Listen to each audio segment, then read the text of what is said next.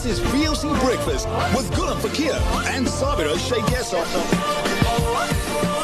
Only on the Voice of the Cape.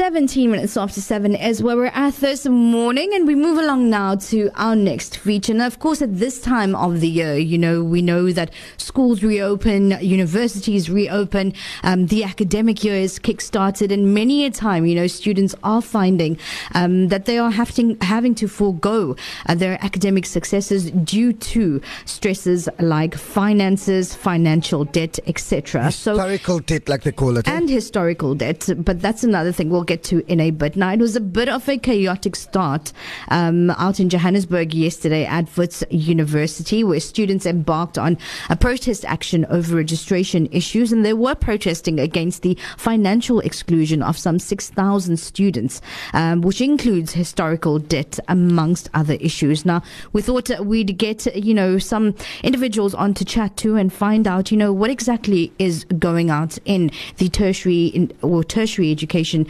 um, arena with regards to finances as well as historical debt. Joining us online this morning, Raees Noorbhai, a member of the Wits Coalition for Free Education, as well as uh, in a bit we're going to be speaking to education expert Hendrick Makaneta. Good morning, Assalamu alaikum, Raees, and thank you so much for joining us. Thank you for having us. Now, of course, we know a few years ago, you know, the fees must fall movement was imperative in terms of bringing about this conversation with regards to fees, finances, and accessing um, education at a tertiary level. Perhaps, you know, start off by helping us understand what is the climate like at this moment in time? Uh, I'm sorry, I didn't catch the question. Okay, I will repeat. I said a few years ago, we know the fees must fall movement was imperative in terms of bringing about the conversation with regards to fees and, you know, those that might not be able to afford education, hence hampering and putting a stop to their education. Um, you know, perhaps telling us or starting off with making us, giving us an understanding as to what is the climate like at this moment in time at a tertiary level. In 2015, 2016, when the Fees Must Fall protest happened, we were promised a progressive rollout of free education. Currently at Wits University, we have an unprecedented number of students being uh, financially excluded. Uh, we have fees that are increasing. We have debt that's stopping students from registering and graduating. And so more and more students are being turned away from the doors of higher education. We are, in fact, moving backwards. Um, the gains of Must Fall are being lost as we speak. And this is why, as the Wits Coalition for Free Education, we are on the streets demanding that this status quo is not one that we will accept. Mm-hmm. Now, you know, when you say the momentum is being lost and the gains of the fees must fall movement is being lost as well, in terms of the conversations around that with those that, you know, make these decisions at a higher level at tertiary institutions, I mean, you know, what, what has that been like over the past few years?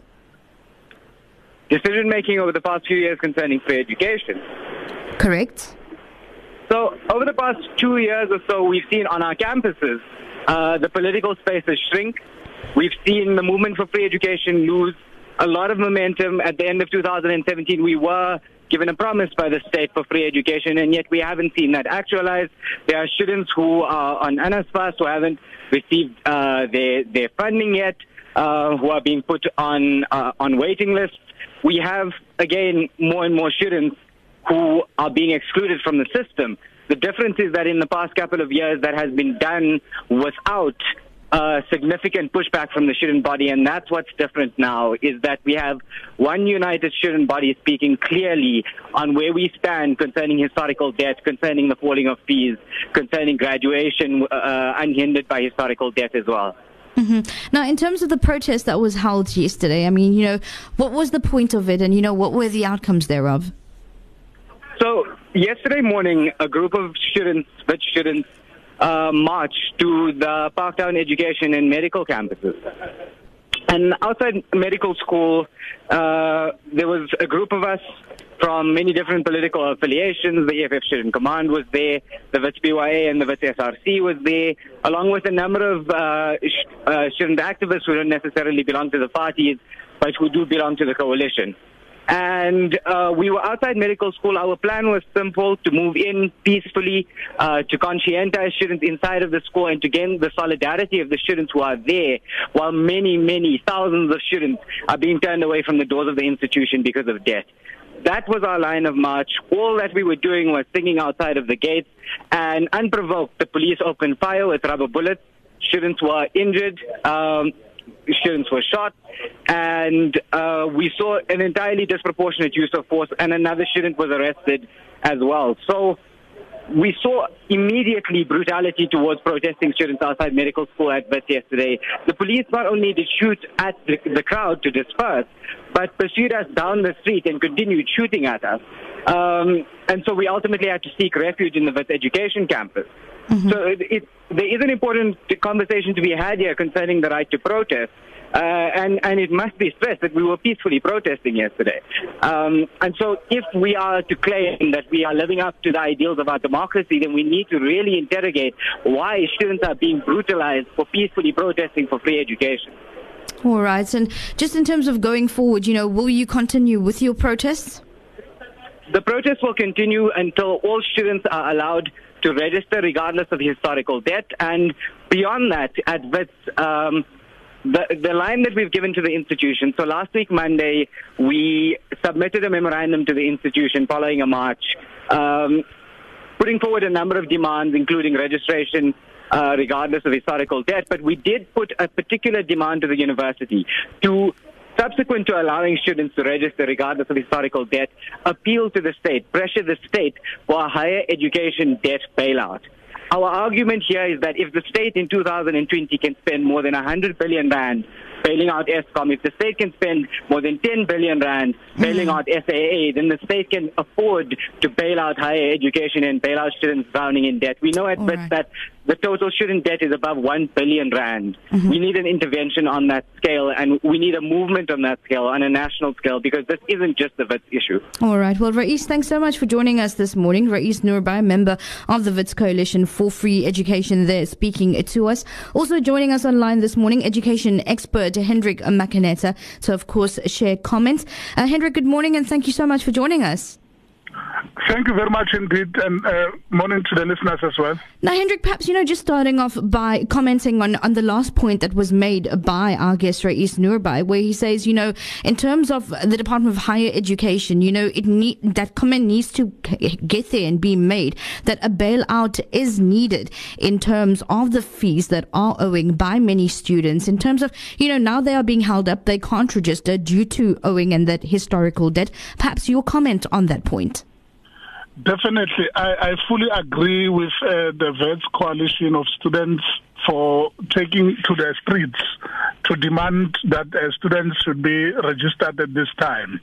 We all know that the country has gone through a very difficult period of COVID 19 last year, and there are many parents who, in the process, uh, may have lost their jobs uh, and subsequently lost income.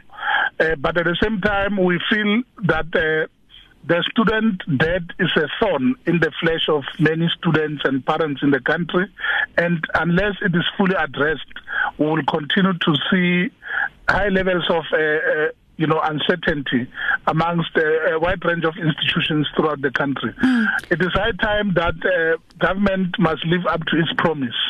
In 2017, already uh, the former president Jacob Zuma made yes. a critical announcement announcing that uh, education will be free after the Heher commission, which was held to investigate uh, funding with, uh, within the tertiary uh, level. It is unfortunate that we are sitting here uh, four years later without uh, solutions, and therefore something drastic has to be done. And and the second thing again is that we do not appreciate the fact that institutions of higher learning have to rely on the police to manage uh, student protests. Calling police into campuses is uncalled for, and it is my view that it should be the last resort. Only when uh, there, there, are violent protests that, that uh, you know the, police should be called as a, as a last uh, resort. But at this time, we believe that management must sit down with students and find a way to resolve the issue of uh, registration. All students uh, who qualify, uh, who have passed their courses, should be registered in the academic year 2021. Now, Hendrick, you've just you've referenced, you know, former President Jacob Zuma, of course, you know, end of 2017, having mentioned that, you know, um, free um, finance or free education. Um, now, in terms of the Department of Higher Education, what exactly is their stance on historical debt? I mean, we see University South Africa saying that historic debt, you know, writing off students' historic debt is simply not on the cards due to universities, um, you know, going to be facing a lot in terms of challenges if those debts are not recovered. Definitely. Uh, I, I, think that the Department of Higher Education, Science and Technology uh, is the one that is now failing students at this uh, level.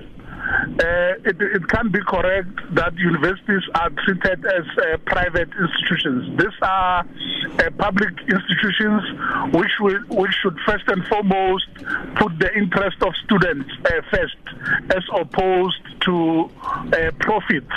It appears that they want to put money first at the expense of the academic life of students, and it is for this reason that I'm saying government should collaborate with the private sector to find uh, money, in as much as we have been able to find money from the IMF for other bailouts, such as Eskom, as the student leader has already said, we should be able to find money that can bail out uh, students so that the historic grab, uh, the, the, the, the, historic debt uh, faced by students should finally be scrapped and students should be able to continue with their lives. It does not make sense that uh, you know students owe hundreds of thousands of rents to institutions, and even after completing, most of them are, are, unable to get their qualifications because of this historic debt, and as a result, they miss many job opportunities because they do not have their academic uh, transcripts with them. So, for me, that is another cause for concern, which I think government should not uh, stand aside and watch. Mm. It is time that government steps into the terrain of higher education and resolve the issues which affect uh, students, mainly historic debt and the inability to register. I mean, uh, if I can just give you another example, there are students who have passed. You know, a student has been studying last year. Uh, some of them have been doing first year, others uh, second year. They have passed their modules. It, it is not correct that they can continue with their studies simply because they are owing. Where else uh, should they go? All right, Hendrick. Well, thank you so much for joining us uh, on air this morning. Unfortunately, time does not permit for us to go further, but we do appreciate your views being shared with us right here on VOC Breakfast. Of course, that was education expert Hendrick Makaneta speaking to us this morning with regards to uh, the owing of historical debt and currently what is at play in the country.